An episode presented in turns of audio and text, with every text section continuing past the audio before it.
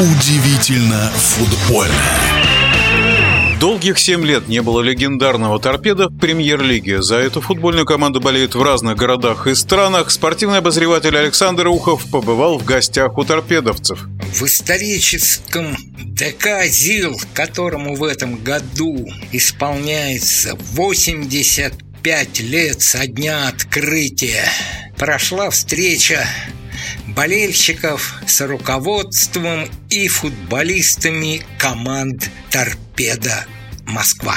Именно команд, потому что была и главная команда, которая в сезоне нынешнем наступающем будет играть в РПЛ, и с командой «Торпеда-2», которая заявлена по привычке скажу ФНЛ-2, но теперь это вторая лига, и эта команда два слова о ней, будет играть свои матчи в Домодедово. Потому что в Москве, оказывается, стадионов таких, которые могли бы принимать команды ФНЛ, по-старому говорю и ФНЛ-2, уж не говоря уж про РПЛ, уже свободных нет. А в Домодедово очень симпатичный стадион. И у команды «Торпеда-2» есть уже своя болельщическая аудитория, которая на этой встрече сказала, что будет обязательно посещать эти матчи. А теперь о главной команде о московском торпедо, которая вернулась в главную высшую лигу российского футбола. Сначала о том, что команду очень тепло поприветствовали болельщики, а встреча проходила в главном зале ДК и зал был битком забит. Вопросов была куча самых разных, острых, на любую абсолютно тему говорили болельщики и отвечали футболисты и руководство команды.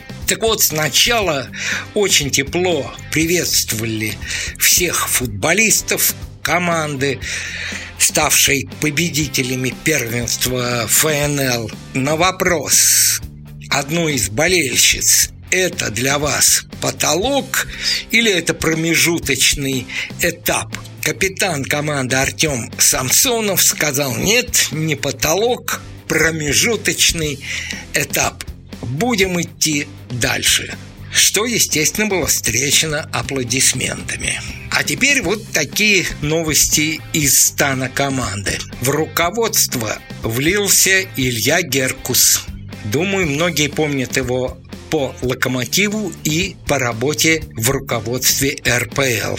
Работал он и в «Зените». Конечно, это однозначно с точки зрения менеджмента усиление. Должность пока его председатель совета директоров Минжинский сформулировал так. Он будет отвечать за стратегию команды, за стратегию всего клуба. Ну, возможно, должность, подчеркнул Минжинский, будет называться генеральный директор.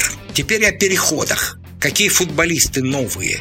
С кем уже подписаны контракты? Это Караев, Рейхман, Караева по СКА многие помнят, Рейхмана по Краснодару и Краснодару-2, где он провел большую часть своей футбольной карьеры.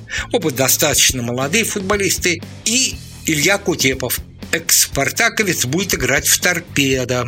Он подписывает контракт по схеме 1 плюс 1. Спортивный директор Максим Ляпин сказал, что еще приобретения у торпеда будут. И будут достаточно громкие. Фамилии, естественно, называть не можем, но эти фамилии на слуху у болельщиков. Возможно, даже некоторые болельщики из других команд удивятся, что такого уровня футболисты пришли в торпедо и сказал, что будет один технарь, ну, просто на загляденье. Интрига. Поэтому про фамилии футболистов молчок. Ну и на мой вопрос главный тренер Александр Бородюк ответил так. А вопрос был, ну, чего нам ждать от торпеда в РПЛ? Какие задачи? Бородюк ответил коротко и всем понятно. Главная задача – закрепиться в РПЛ и стремиться к победе в каждом матче, чего мы торпедовцам и желаем. Побед в каждом матче. В нашем эфире был первый вице-президент Федерации спортивных журналистов России Александр Ухов. Удивительно футбольное.